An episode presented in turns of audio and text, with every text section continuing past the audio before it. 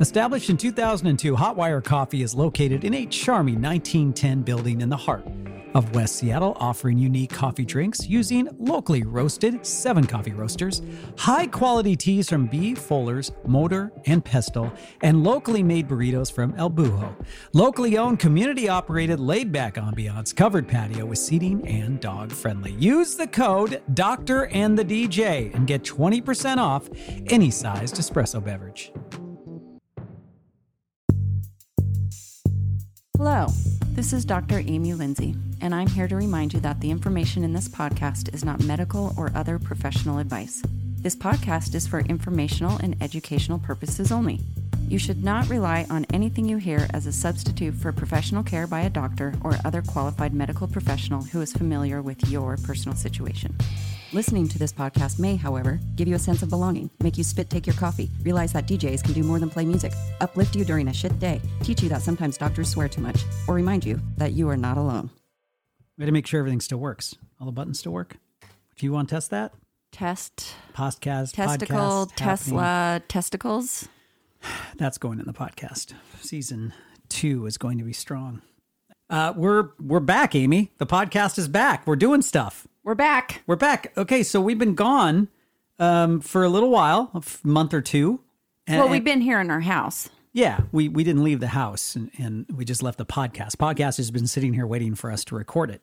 It's a thing, a living thing, and so we're doing today's theme on grief. This is the time of year where grief is in the air, and uh, and we're gonna that's our theme today. So uh, aren't you glad you're back for this new season? You get to hear about grief. So stick with us on this, okay?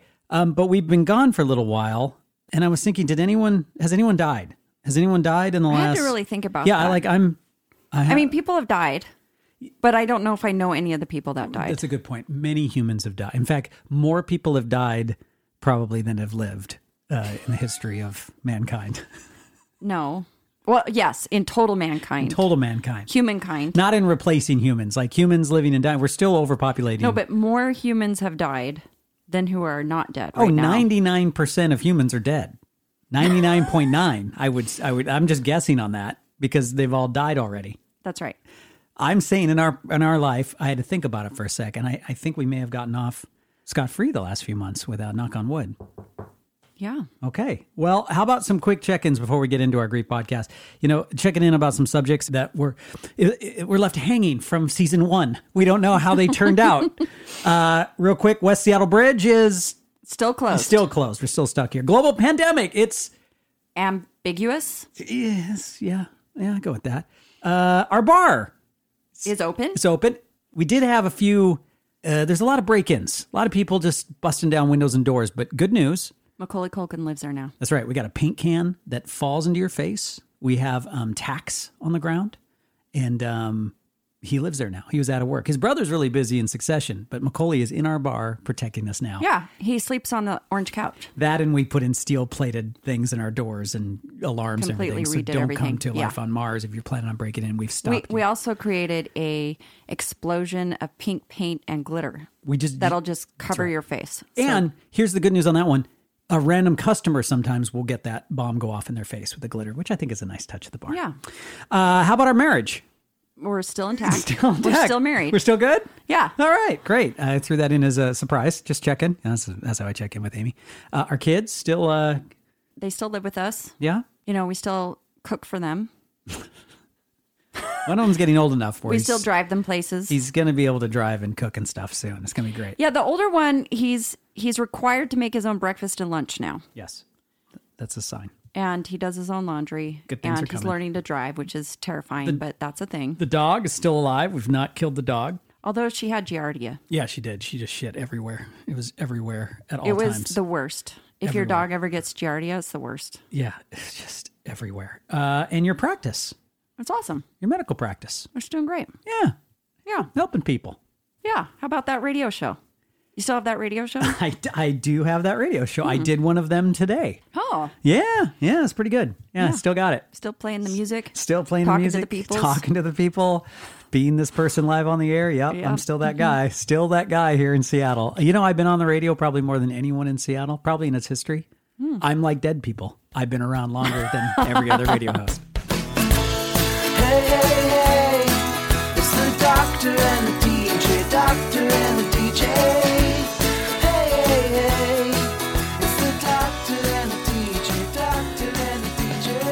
On today's Doctor and the DJ podcast, we're going to be talking about living with grief and learning how to live this life that will ultimately end in death with one of our heroes. Dr. Brad Lichtenstein. We also are going to be featuring the music throughout this podcast from Germany's Lea Porcelain. I just love this band. Choirs to Heaven is their album. You'll be hearing parts of it throughout the podcast. And we're going to feature one of the most uplifting, comforting songs I have ever heard at the end of today's podcast.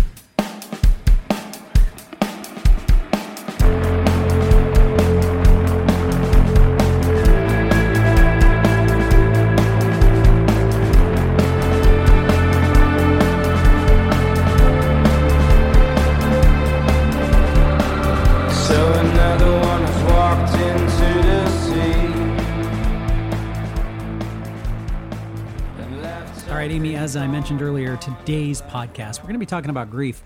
Uh, Amy and I have hosted a uh, an event called Death and Music for years. We've taken a break because of the pandemic, a place where our guest later today we saw and spoke, uh, Dr. Brad, uh, is going to be coming up. We'll tell you a little bit about that in a sec. Um, but we did that event for years. And what led to that, if you're not familiar with the radio show I do, I do a radio show every year dedicated to my mother who passed away oh god so many years ago i, I lose track. 17 17 years ago. Jeez. Wow. Oh, yeah. Wow. That, i don't think about those numbers very often and then i do and it really hits home. It's been a long time you know? Um, and been doing that every year on the air and what it's become is uh, the community actually gets involved and, and talks about their grief. It's i think at a certain point when you've been dealing with grief you sort of open the door for other people. I think you become a person who can talk to others about grief at some point when you're over years. If she had died last year i would be of no service to other people. Do you know what i mean? Yeah. yeah. So um, anyway we wanted and we're around that time of year when we do that show. So we wanted to have our first podcast be around grief amy. And um, our guest, Dr. Brad, uh, will be talking more about death and, and grief, and he's just amazing. So make sure you listen to, the, to this interview. Um, somewhere talking about just the other, just I think last night actually. Amy was it la- yeah, it was last night. Yeah, last night. Because this is what we do in the Richards house. We talk about death and grieving over, uh, you know, wine late at night. Uh, we, did, we weren't even drinking. No, we weren't even drinking. Just sitting on the couch catching up. We were just talking about um, just how people deal with grief. And one of the things I brought up was my mom died of lung cancer. And someone else in my life actually is dealing with lung cancer right now. Um, and what my mom said to me was they don't have fun runs for lung cancer. You don't have charities for lung cancer. You don't have like people cheering for the people fighting lung cancer. And she was right. And she said, "Well, I said, why is that?" She said, "Well, because people look at it as preventable. That it's it's because I smoked." And my mom did. And the number one question I would get, or she would get even, which seems so gross to me, was, "Did, did you? Oh, did you smoke?" A- And, we know now. Um, I'm, I I clearly don't have statistics or know this uh, specifically, but that you lung cancer now is very much uh, happening in people who, who don't smoke. Like my my my person in my life who has lung cancer is not a smoker, so it's happening more. So maybe that dialogue will change. But the point is, why are we doing that? Why why why? I'm guilty of it. When I hear some accident has happened, or I saw a car wreck that was in our neighborhood, and I looked it up, and when I saw it was in like a tiny little hatchback, like. I felt a sense of safety because my car is newer and not a hatchback and would have survived that wreck most likely. So is that what is that what we're doing? We're protecting ourselves? Oh, it's 100% we're selfishly trying to keep ourselves safe. And we don't even know we're doing it. It's like our subconscious is kicking in. And we all do it. We ask those questions, which are really can be insensitive in the moment because we're trying to protect ourselves. Like subconsciously, we're thinking, okay, I don't smoke, I'm not getting cancer. Or we're thinking, oh, I don't drive that car, therefore I'm safe. Or we're thinking, you know, like my sister was murdered, she was beat to death on Halloween by her husband. and people would say, oh, well, well, were there signs of abuse? Really? or did she know or did you know or because it's this sense of if we knew or if we saw signs that it wouldn't happen right? Right. and these questions we blurt out to people in these moments we don't even know we're doing it. We are literally like hardwired for survival. So we're we're asking these questions to make sure we're safe. I mean it's unreal if you think about it. We all do it You know, and something else I noticed: people apologize when they're talking about their grief. It was my grandpa died. Well, he- He was he was older. He he was old. Your dad, he was in his nineties. I don't know if you did that, but but that's the the kind of thing people do. You know, my dog died. I know it's a dog. I, I know, but you know, I had that dog for it's it's people are also apologize that somehow this time has come and they almost deserve to die at this age. And so uh, I know I shouldn't be grieving as much as I should, but why is that? Of course you should. I always think of a grandpa dying as if your grandpa died and they're in his 90s or your father, that means so much of your life has been with this person. So much, so much of your life. I mean, your dad died and you're in your 40s. So, Yeah. so that is a long time to have someone and then not. You know, that's true, but I think um I think it actually speaks to these different layers of grief. Um I think that there's a layer of loss that'll be there that's I honestly feel like is the same no matter what. Yeah. If your grandfather or father or mother or you know, someone you love so deeply, they die at 40 or they die at 90, the loss is the same. I think that there's another layer to grief we don't talk about as much. And it's sort of the the pain that comes with the expectation. Does that make sense? So when people suddenly die or they die young, it's an extra layer. It's the loss is the same, the love is the same. That that hasn't changed, but it's this layer of um, expectation of time or expectation of relationship or expect. You know, there's like a different expectation that is also lost. So it's not just the person, but it's like what you expected to have in your life. Does that make sense?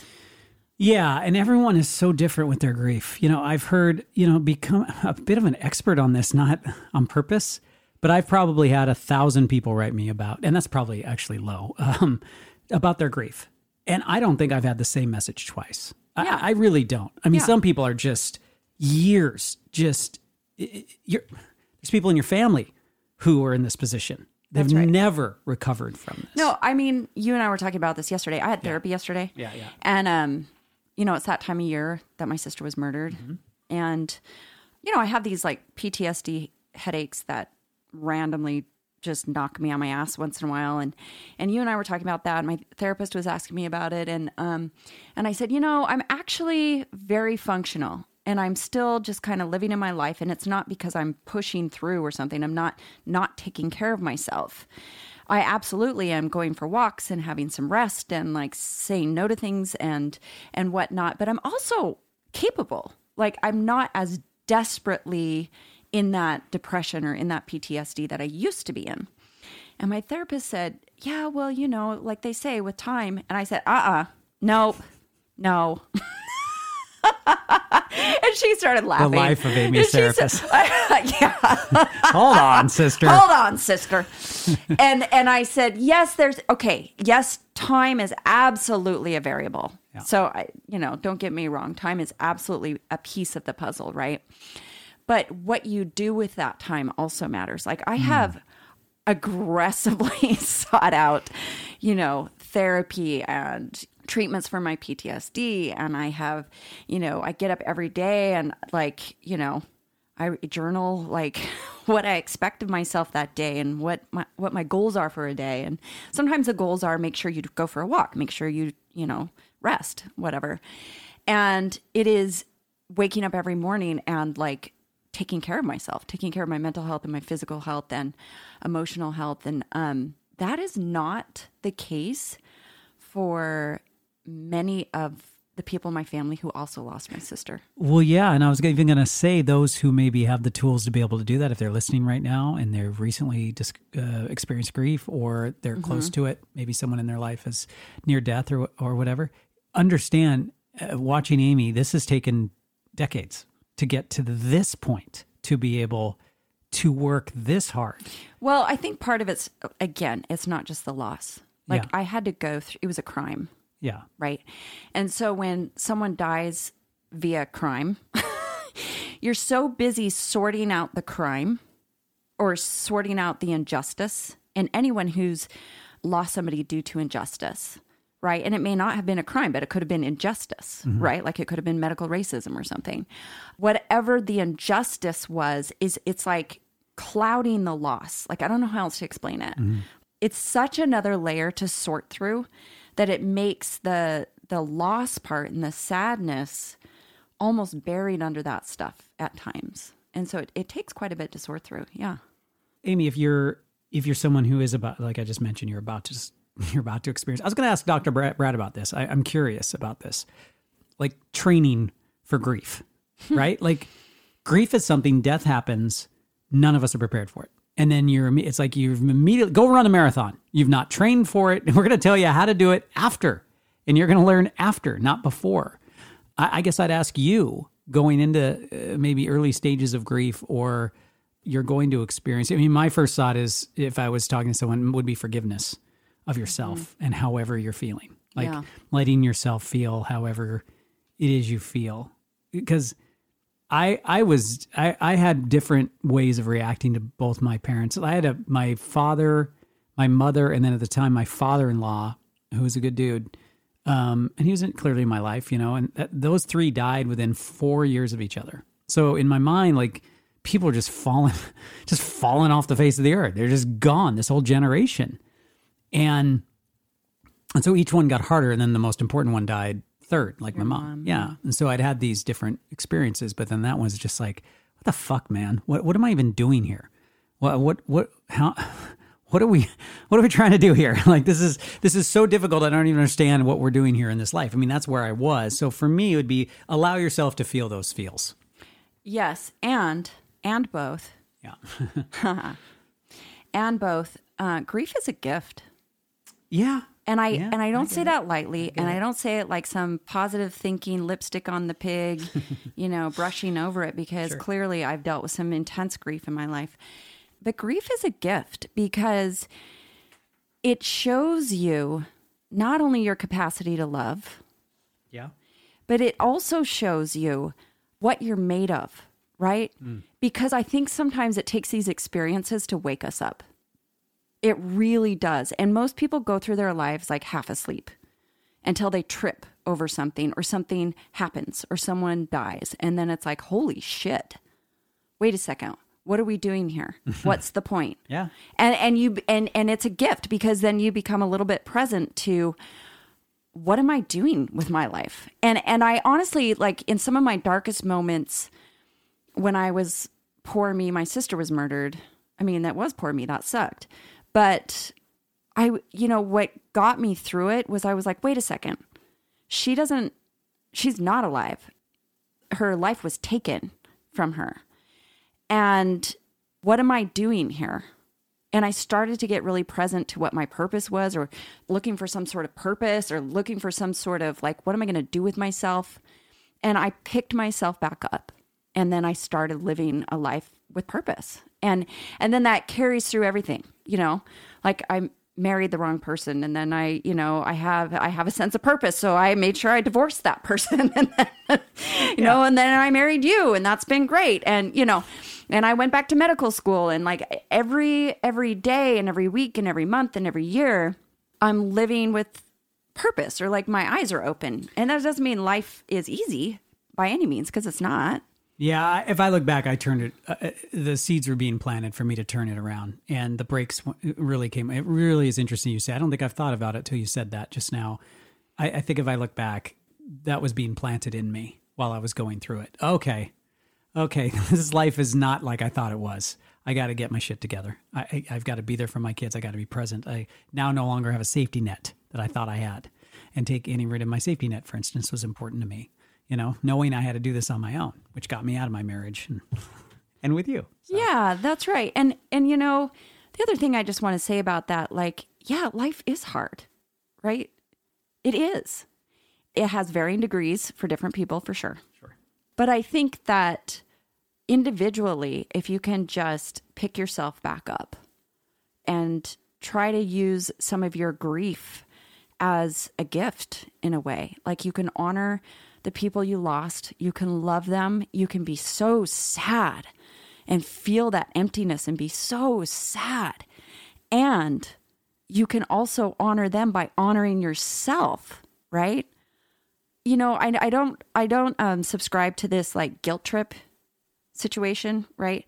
Like when my grandpa died, I had an uncle approach me and basically tell me I had to go back to the Mormon faith because that's what my grandpa would want me to do, and he's dead now. And I was like, dude, get the fuck out of my face. I mean, I'm not kidding. I was pissed because I am not, I am not a fan of that like death guilt thing. If anything, the people who love you who passed would want nothing more for you than for you to pick yourself up and be yourself 100% and go live a life that you want.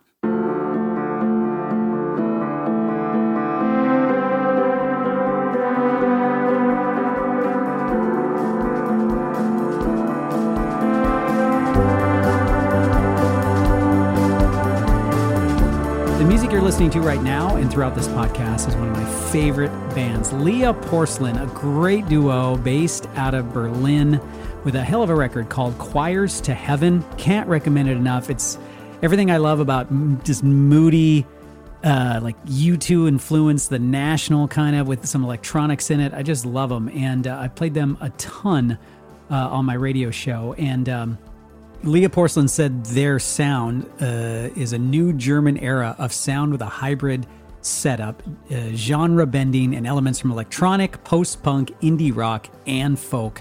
And I agree with that absolutely. So we're going to be hearing parts of Choirs to Heaven throughout the podcast. And at the end, a single that is one of the most played uh, on my radio show and one that really goes along with today's theme of grief. So here's some more Lea Porcelain. We're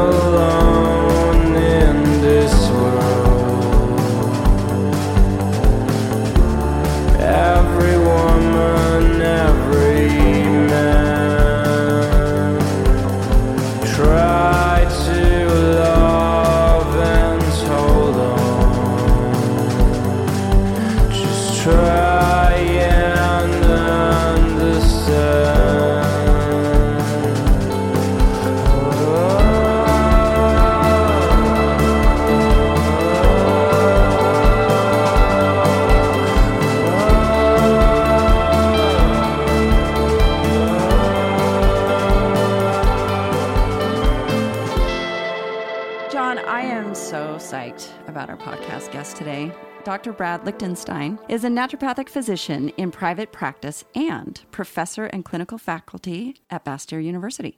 He believes in the power of breath to restore health and balance. Dr. Brad has a strong clinical and teaching focus on developing psycho emotional spiritual health while dealing with chronic, life challenging illnesses and trauma. His approach to care was profoundly shaped by his participation in a joint research study between the University of Washington and Bastyr University, where he provided over 500 guided bedside meditations to hospice patients. Dr. Brad is also a BCIA certified biofeedback and heart rate variability biofeedback practitioner.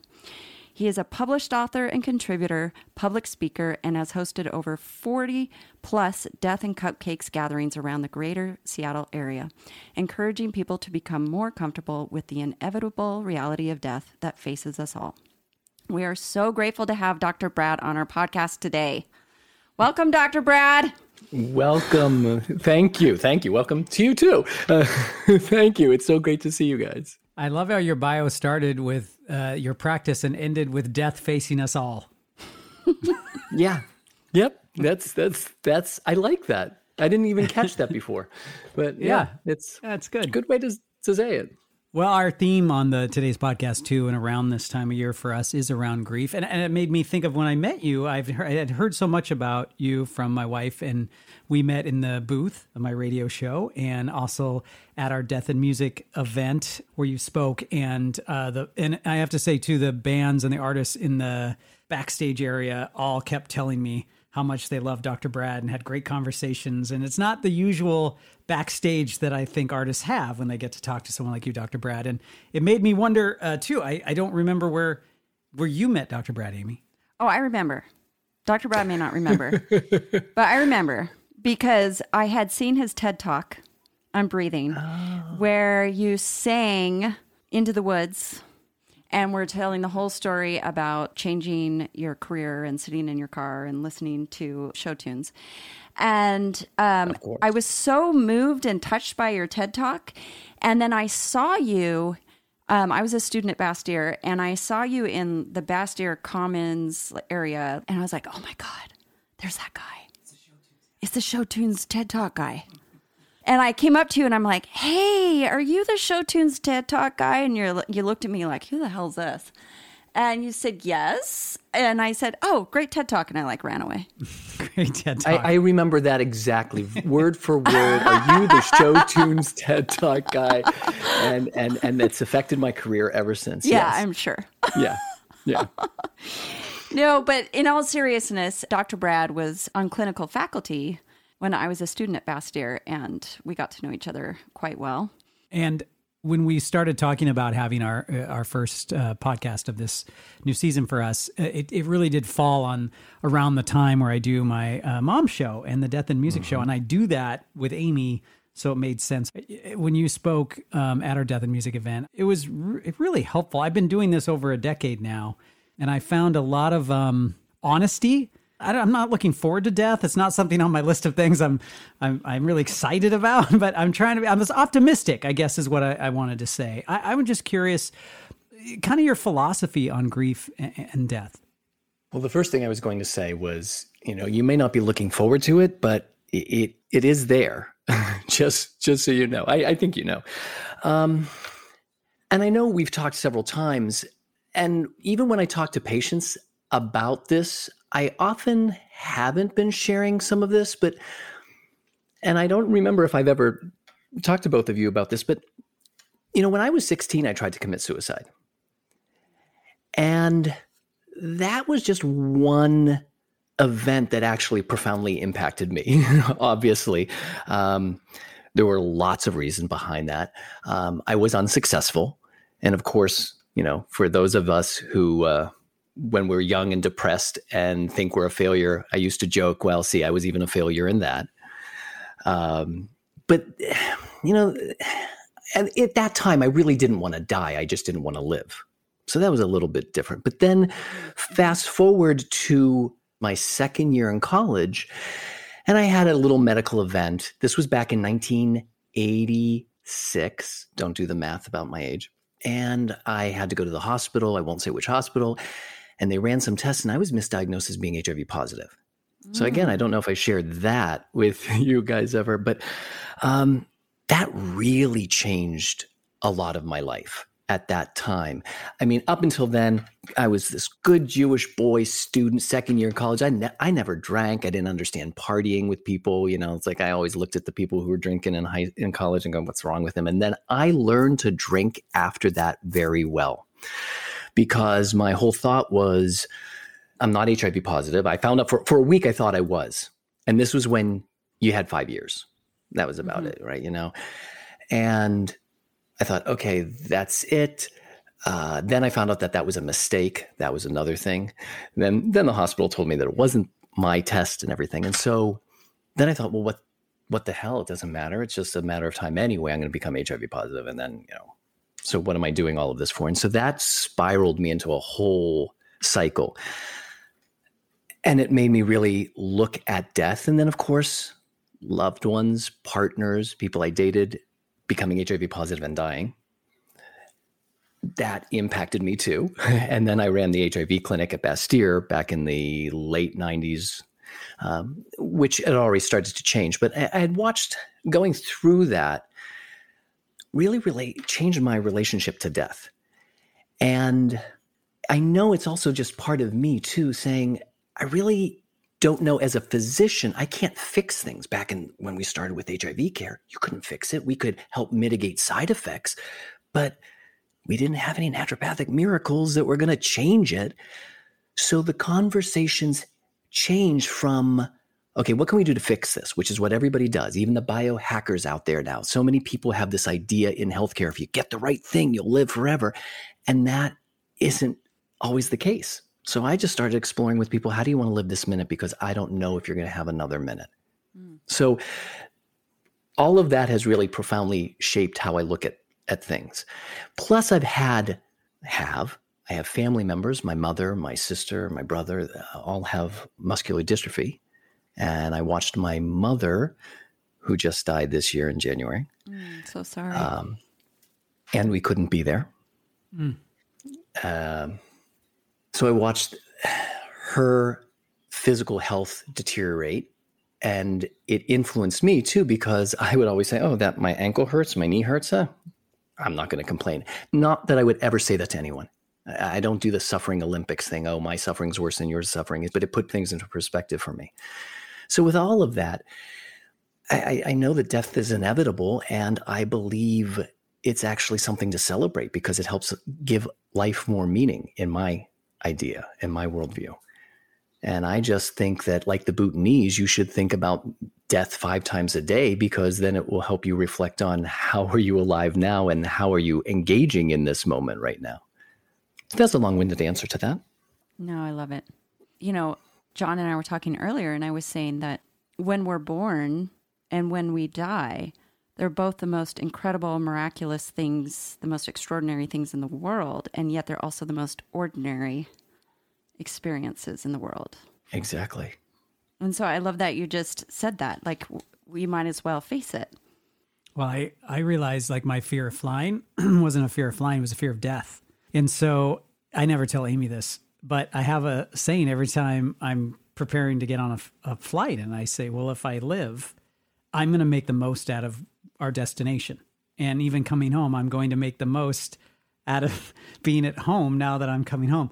If I live, and then the plane takes off, and I always I never think about a fear of flying again. It's only the anticipation of, and it works. You say that saying five times a day, which is brilliant. I at least do it once every time I fly, and I have to say, very successful that practice. But I want to know does that practice pertain to while enjoying every moment of being on the plane? yes, it does. Okay. Well, it all depends on our seats, but uh, that, that, that does influence a little yeah, bit. Yeah. But Yes. So then when I'm there, this is a good question because this is this is in the present, right? So when I'm there, my thought is I never get to sit and read. I, I just don't have time mm. in the hmm. day, or I don't make time in the day, I should say, to sit and read. So I always read something or watch a video that I would never watch in the middle of the day. And I don't just do that as a lazy thing. I just look happy as shit. I am just like, reading my book and happy to be on this plane, even if I'm in the middle seat. So I guess it doesn't matter in the back by the bathroom because I've lived first off, and the takeoff's the most dangerous part. And then I'm in the moment. It would be so great to be able to hold on to that throughout your day, throughout your month, throughout your year, not just on a plane. Exactly. I mean, but I think that's that is the essence of the work I do, I think, because I'm really not interested in fixing the problem, getting rid of anxiety, getting rid of depression. Because uh, also there's so many systemic issues that we'll never be able to address. I really want to know how are we orienting to it? How do we have a relationship with it? Pain and suffering is inevitable, as we know for the last few months here. Um, and I point out to many people that who are so surprised by this pandemic that I already lived through one with HIV and, and noticing when it didn't affect that population, nobody seemed to care. That's my little judgment there. Mm-hmm. Um, but the whole point of how do you want to be in this moment? You have physical pain. How do you want to be?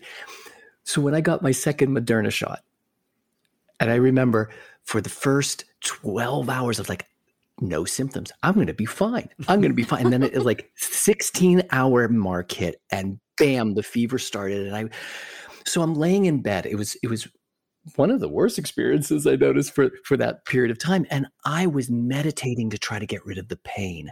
I had a fever. I was trying to breathe to get my temperature. And then I said, "Wait a minute. This is what it is right now. Can I just fully be mindful? I know everyone throws that word around, but I teach that, you know, can I be just present to the suffering? Can I get this pain? I don't like it. It's not about liking it. There's a lot of things we don't like in the world. And actually, I settled enough to fall asleep, maybe for about an hour. And then I'd wake up again and I did the whole thing again.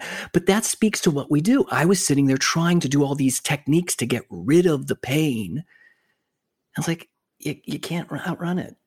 You know, what you're talking about is not how most people think, Dr. Brad. Did you know that? I, I've been told this many times. Yes. Most people do not orient to pain or depression and anxiety that way. Instead, we're always fighting it. And so I guess my question is A, I want you to define mindfulness for us. And B, I would love to know if you think that this reaction and this fighting against it makes it worse. And would you say sort of settling into it and accepting it is a much more healthy way to go about life? Yes. So, mindfulness to start with, mindfulness is simply awareness of the present and we could put whatever there the present object, the present experience without judgment or elaboration. Because the minute we judge it, and, and, and we're not going to be free of judgment, right? The, the first thing is we have an experience. We feel a sensation in our body. We see something happen. A loved one dies. There's a, an event that we experience. But what most of us do is then immediately give it a valence of positive, negative, like it, I don't like it. And that's where everything starts, right? Then it's like, oh, I want to pull it closer to me or push it away. And in no way is any practitioner of mindfulness or meditation ever saying, get rid of your, your judgments. They're not saying that. They're saying be aware of it. Notice what you're doing. And again, it's not about liking or loving something. So it's just being present to it and experiencing it. And we can geek out about the brain science behind that, the neuroscience about it. But there is a difference between in the experience and then layering it with judgment. Mm-hmm. And so mindfulness is not a technique to relax. Mindfulness is not about getting rid of your pain. It's about really confronting this. And, and that hospice study that you mentioned in my bio, you know, I did this 500 times with people. Not everybody felt calm at the end of that. A lot of times they confronted what they're feeling and thinking with more clarity and it brought up pain, but they were able to tolerate it. So mindfulness is about learning to tolerate the moment. And mindfulness is not a passive experience. A lot of people judge, oh, you're just sitting there doing nothing. It's like, sit and watch your breath without judging it. Tell me that's nothing.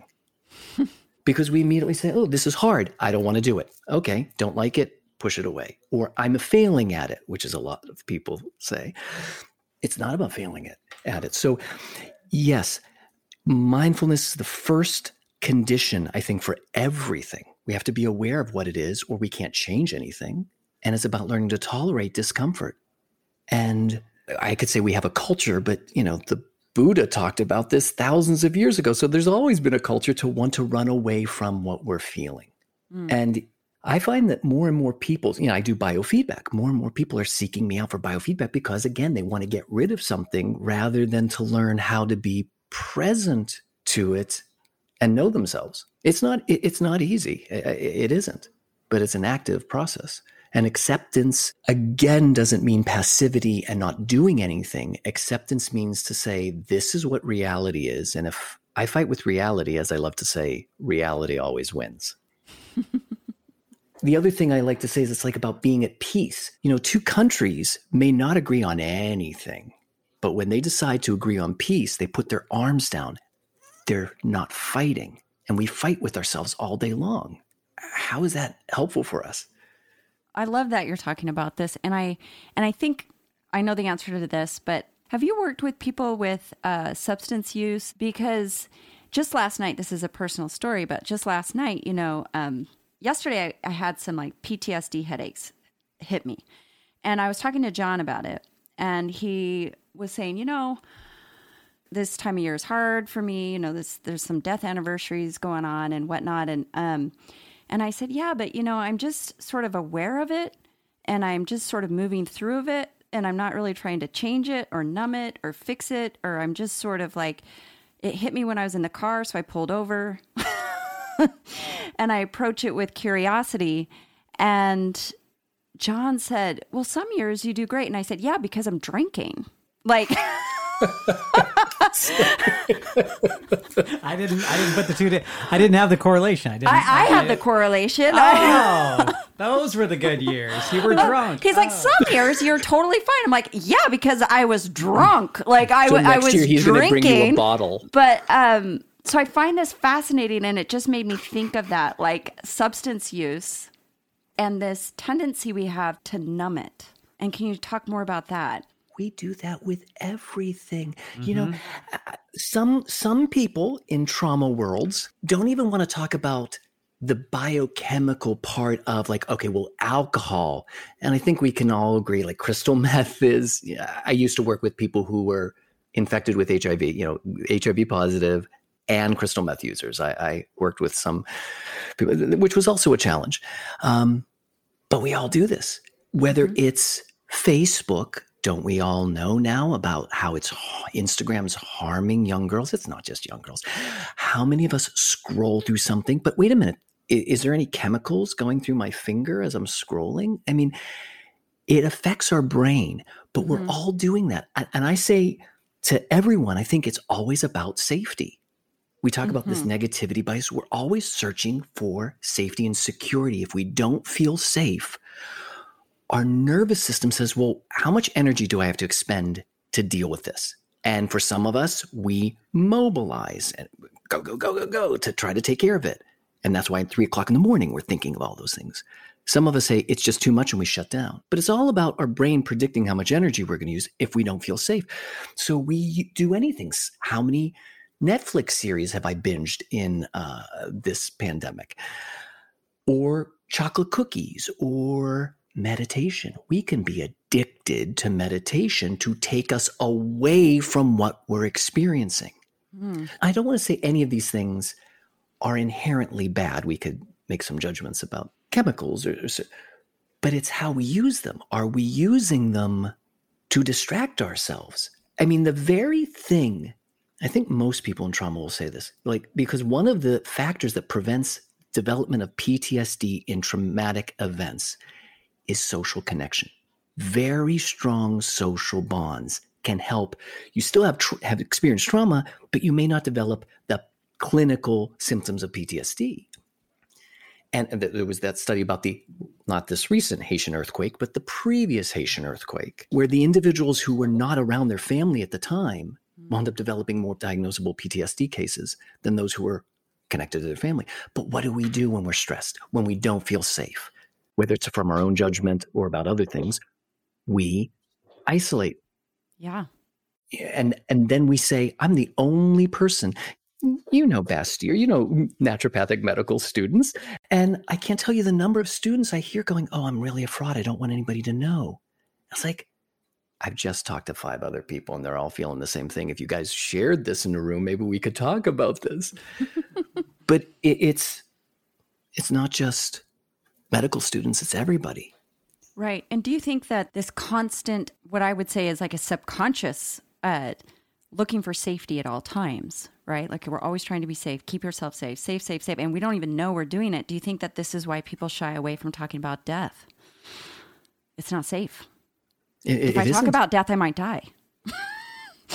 I, I, actually have heard that in the death cafes. I've heard some people say that if I talk about this, it's gonna, I'm gonna manifest it. I was like, mm. I guarantee it's going to happen whether you talk about it or not. That's right. And I'm not of, of that magical thinking that if you just think something, it's going to happen in the yeah. pause, you know, got to stay positive. I do believe because of that negativity bias, if we're always viewing something a certain way, we're going to miss a ton of other things. You know, like when you get a new car, you go, wow, a lot of people bought that same car, but you didn't see it before you bought it because mm-hmm. you weren't aware of it. Um, but I think that safety thing is, is so important. And when I say safety, I know I use that word broadly. Anything that questions your identity, your worth, your value, your status. Mm-hmm. You know, it's interesting when we play the what if game, and I do that with with people when I'm working with them. It's like, so what if you lost your job? I'm like, that might be great. but but until you think about it, when you've been with people uh, at the end of their lives and you're going through this these meditations and I, have only been through a few. I, have I've been through uh, both my parents at the end of their life, and I took a lot from their last moments. I took a lot from that that I didn't realize I took till a, a lot later. Um, it sort of uh, planted some seeds in me that I didn't know were planted, and here I just was devastated and crying, and it was it was kind of a mess with my mom and and I I realized how much I got out of the end of her life. But I also understood that at the end of my father's life, that for me, there was a lot of value and I learned a lot kind of in the opposite way. Like, I don't want to, I learned from him. He went kicking and screaming. He died fighting it every step of the way. He, he couldn't accept it. I forgave him for everything that had happened in our lives together. And and, and interestingly enough, uh, Dr. Brad, the, the the only dream I've had of my father, he visited me at, at a church near where I was living on Capitol Hill, St. Joseph's, and it was his funeral, and he he didn't understand what was going on.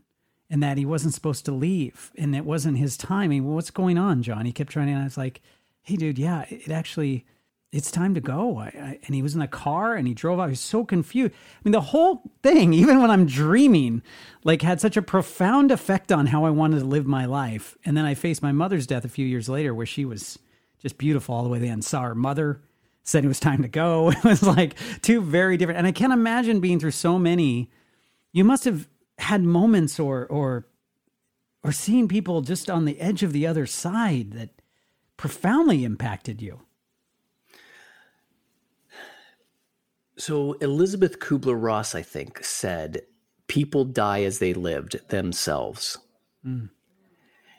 And a lot of times in hospice, when people join hospice, and I've heard this from other hospice workers, is that they they get told, you know, people think, oh, in hospice we're going to have this come to to awareness moment, and it's like that's not the way it often happens. Um, it, it's the way you've lived. And thank you for sharing that because I think about my father. Um, my father had prostate cancer first, then he got metastatic lung cancers, uh, small cell. He smoked a ton when he was younger. I remember he'd open up the door of his den and smoke would come mm-hmm. out the yep. stairs. Remember that? Yep. And I was actually with my father when he died. But I remember when he got diagnosed with his lung cancer, the first thing he said to me I still remember being in the car. He called me on the phone and he said, I need nine months. I need nine months. I got to take care of your mom. And he died nine months later. And he hadn't really done those things that he needed to get done. But when I was there with him, I mean, he was my perspective after having done this is he, he was struggling. I believe he felt like he was a failure. And I guess the thing that it just reminds me of how I want to be when this happens. The profound thing wasn't really when you you mentioned that or asked me that wasn't watching people because I've seen everything. It was really watching partners. Mm. And I remember one week specifically that one of my patients who was well, they were all HIV positive at that time. Um, I got a call from someone who said, "I know my my partner's been seeing you. He's on hospice. He stopped eating. We've taken off fluids. He's not dying. And I and he was like, and I said, so standard thing we all say, did you talk to him? Did you tell him you forget? And said, yes. And I said, well, is there something you want him to know that you're sorry about? Is there anything that you haven't shared? Not about like you forgive him and he can go to the light, which a lot of people say. It's like, what have you not admitted or, or afraid to share with him?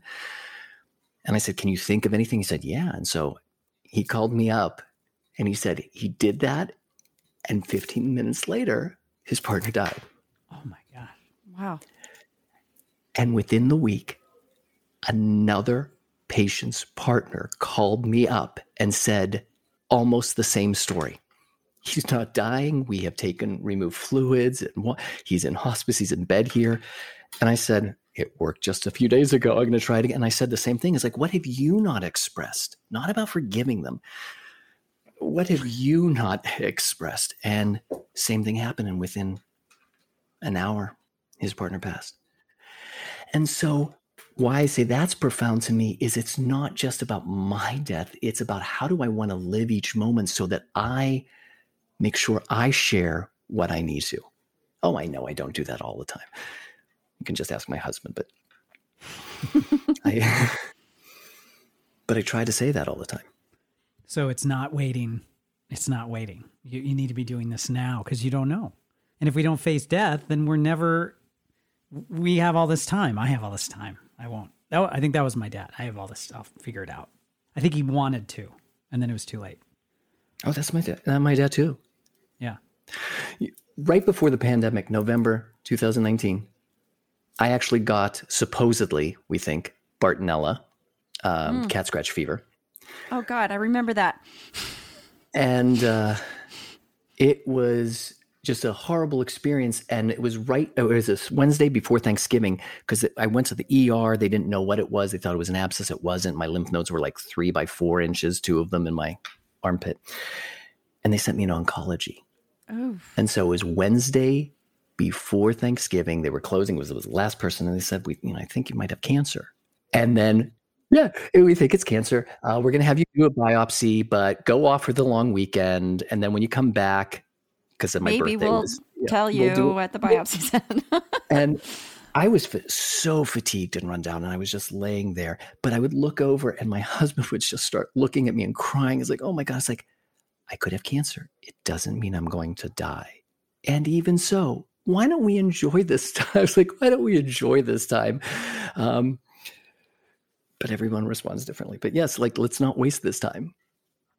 You know, that's interesting you say that. You can say that in those profound moments about a diagnosis or about a death or whatever, but we do this every weekend. You know, like today is Friday and um I had a full day. Like I worked my ass off all day long and I continue to work my ass off all day long. But my mindset is light and happy because it's the weekend. Even though I've been, you know, I've I've in my guilty, yeah. yeah. and then on Sunday, we almost ruin our Sundays. If, if you're somebody who works Monday through Friday, I'm just like whatever your um, work cycle is, right? And then your day off, if it's the day before you go back to work, you almost ruin your day because your head is like n- not in the present moment. You're in the future. You're like, oh, I'm overwhelmed, and so we do this all the time. We we we don't live in that present moment. You know, whether or not someone is dying or whether or not um, we're getting a diagnosis. I mean, we're sabotaging our own mindset on a daily basis you know or like if you have a trip planned and, and it's and it's two weeks from now you're you're you're already there like you're psyched and then And it doesn't matter what you have to do that week. You might have to doesn't do like you have to do this meeting in front of everybody, and it's really a lot of work. But you go, but I'm going to Hawaii. I'm going to Hawaii. Yeah. And then if you're on the beach in hawaii and it's your last day you're like bummed Oh God, no! Even before the last day, it's like, oh no! I Well, just, some, what is wrong some, with us? Some of us are thinking about getting on the plane. So we're, that's Yeah, right yeah, yeah. if I make it to Hawaii, if I make it to Hawaii, I'm gonna have a good time. I'm going to enjoy the first five of the seven days, and then I'll start. My mindset will change. Yes, yes, because we're scared of that.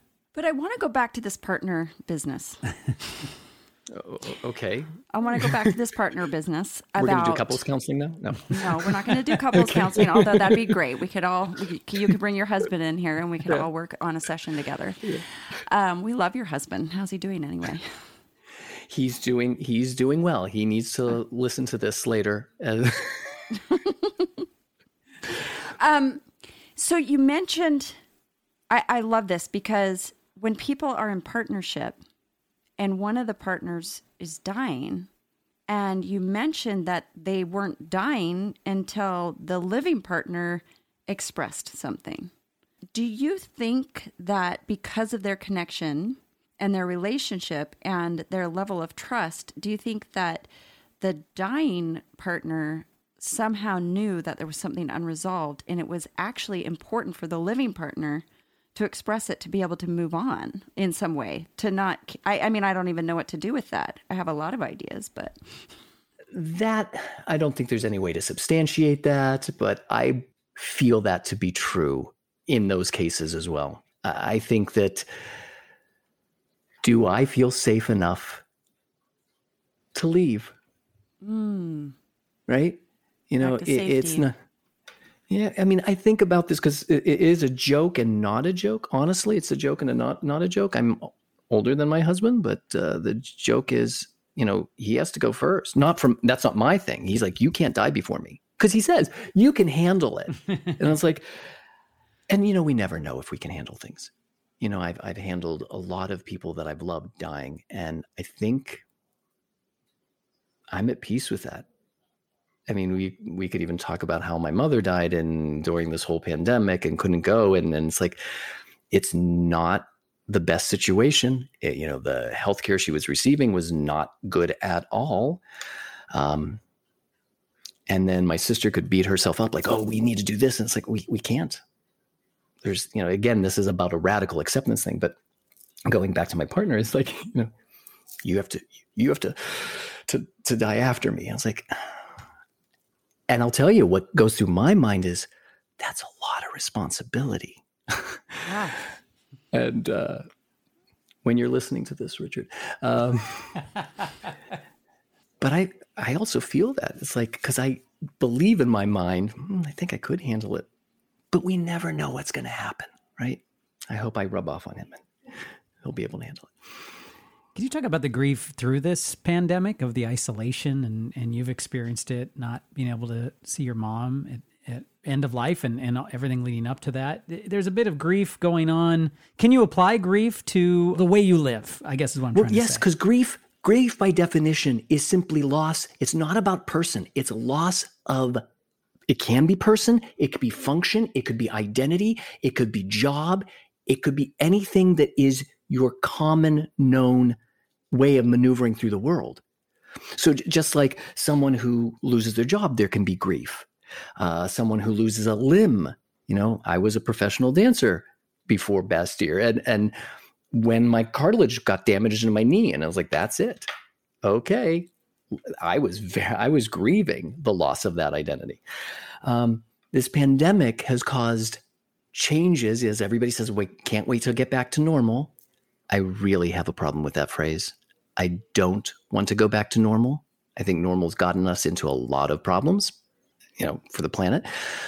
Um, but for me, you know, in my work, I've been just as busy, if not busier, seeing people. Um, but there's a difference between distancing and you know social isolation and social connection and not seeing people in person. Um, that's one of the biggest things I think cause grief for people because they feel like they can't connect with people. For me, I feel like I've been connecting more with people because I know where they've been and we talk.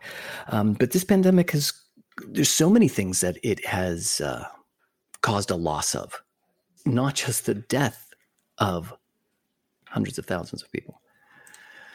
Um, I think you were saying something, asking something else specifically there. No, that's ex- that. That is. It actually was the part two where you just said, "I had some guilt about." I, I had a, some guilt about feeling more connected to people during this time. I'm glad you said something. I don't know why I've, I feel. I just think because a lot of the like listeners that I've uh, heard from are very lonely, um, and I say you're not alone all the time, probably 50 times a day to people to remind them they're not. And if they hear me, then they know they're not alone. I am right there.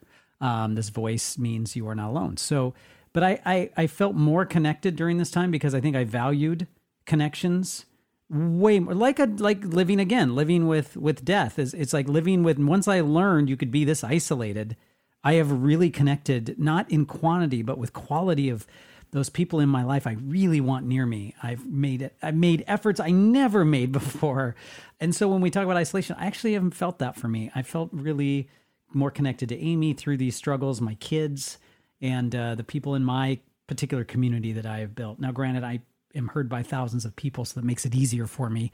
Um, but I've felt no, no, I don't know if that's. I think that was not necessarily true. You are heard by so many people and people reach out and people do have a connection with you you that you don't even know. Right. But how many people are doing that on facebook? And they have a, yeah. you know 1500 likes and it doesn't do anything.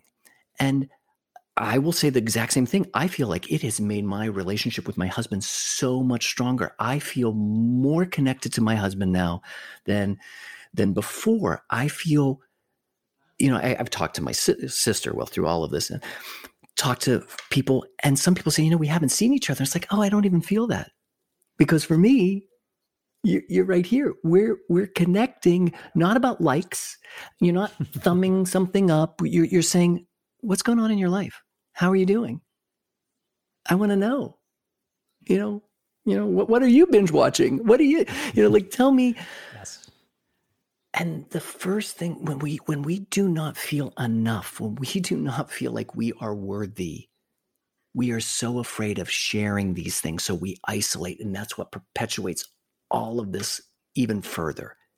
And you know, in a in a place right now where anyone feels free to attack each other for some reason, I, I, that may have been going on for millennia, but I know why people are afraid to to say something.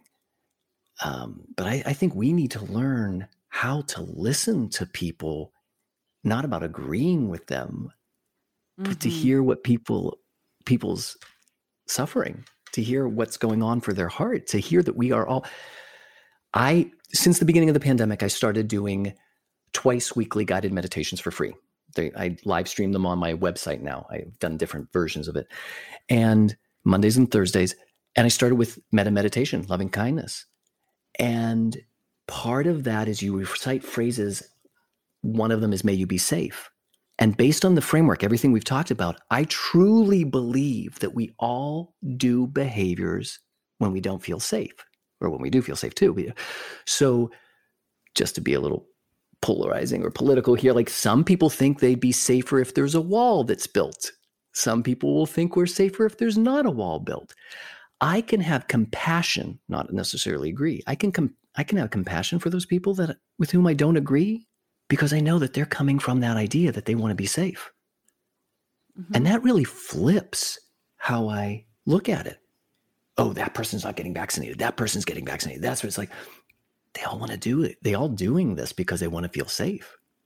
You know, I've been thinking about this a lot. That whether we do or don't do something, it's often the same reason. Yeah. If we do something or don't do something, it's either fear or safety. But yeah. it but it's it's the same coin. We're all operating on the same coin. It's just which side of the coin did we happen to flip on in that moment. And I think that true empathy and compassion for human beings comes from curiosity. Just being curious. Exactly. Amen. Yes. Amen.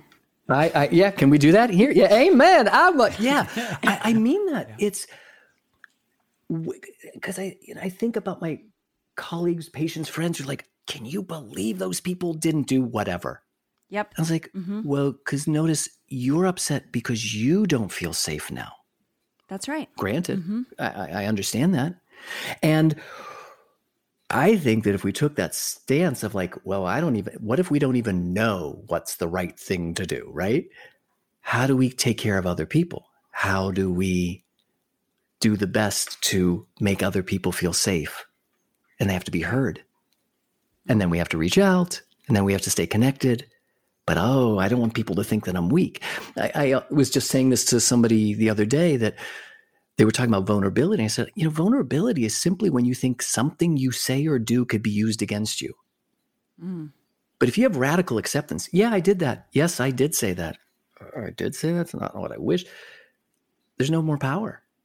That's right. And you're safe. we could sit here and we could just like rap on this all day long. Um, no, I'm so glad that you joined us today on the podcast and I think that a lot of what you're saying really resonates and it's not it's not how most people think because most people aren't thinking. I mean that with all the love in my heart because when we're scared and we are in fear, we're in survival. And that could be I'm not even talking about the pandemic necessarily. I'm talking about anything, right? Any point in your life that your body is wired for survival and wired for safety, and that it actually takes something, like Dr. Brad says, to come to that present moment, have that radical acceptance, have that mindfulness, to notice that you're making judgments, to notice where you're not feeling safe. And, and to approach your relationships in your life with a sense of curiosity. Yeah. Yeah. I hope everybody feels as good as I do compared to how I felt going starting not that I was sad to be talking to you. Uh-huh. That's not what I'm saying, yeah, Dr. Yeah. Brad. Every time I've heard this man speak, I feel better. It, it it it grounds me and it reminds me of what's important. And I mean that. Like I hope everyone hears you talk because I, I just feel I'm running from death sometimes and and the death of those around me. And I think the deaths in my life profoundly affected me and I'm scared of it and I don't admit that to myself all the time. But when I just accept it, like you said, and when I'm trying to live my life not in fear, my life is so much better. It is so much better. And you really have to it's a practice. And and I and sometimes I don't practice it and I feel it after a few days. Does that make sense? Just have to say, I'm glad you used the word practice because that's what we think. I get it down once, I don't have to look at it again. Yep. Yep. No gymnast, no athlete, no musician would say, Hey, I played my scale. I played that once. I can come to this.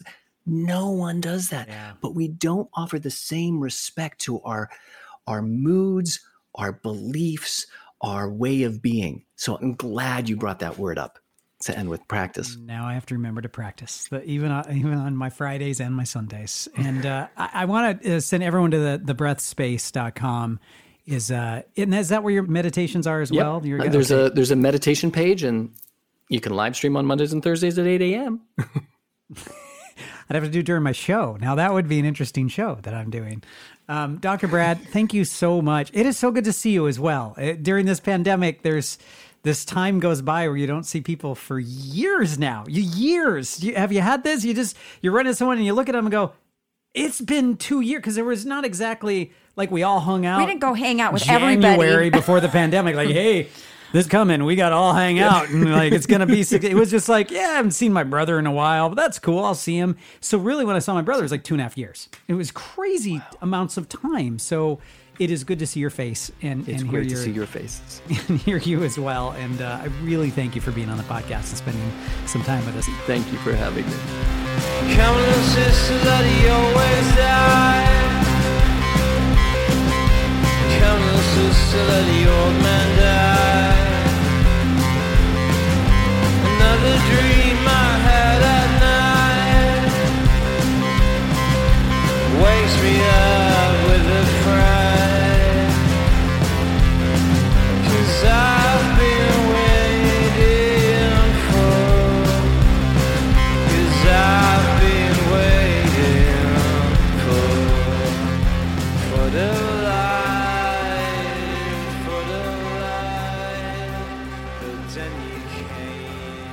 I love Dr. Brad. It was so good to talk to him.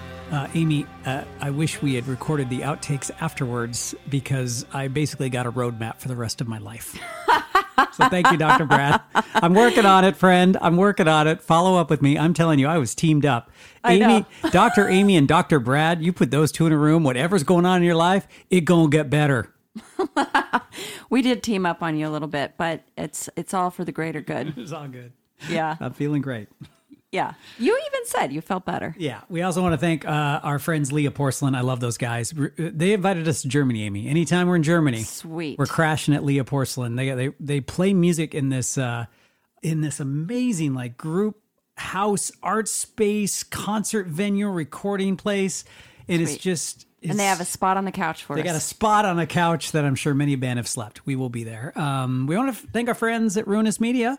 Joe, Pat, and Chris. And I also want to say congratulations to Patrick on our team. Yep. He and his wife Corey just had a little baby, baby Otis. Baby Otis, welcome to the to the family. Yeah.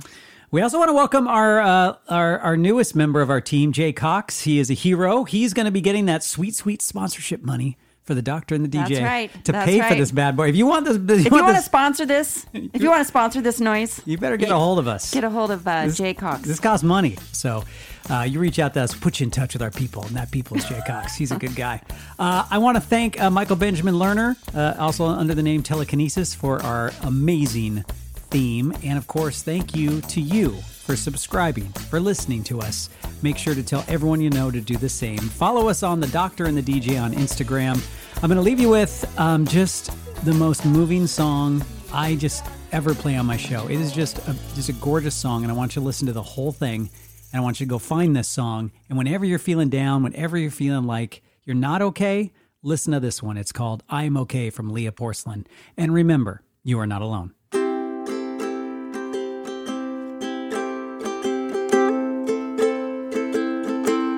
A new day come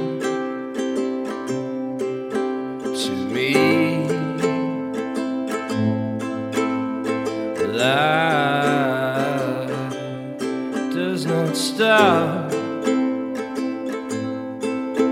The show must go on.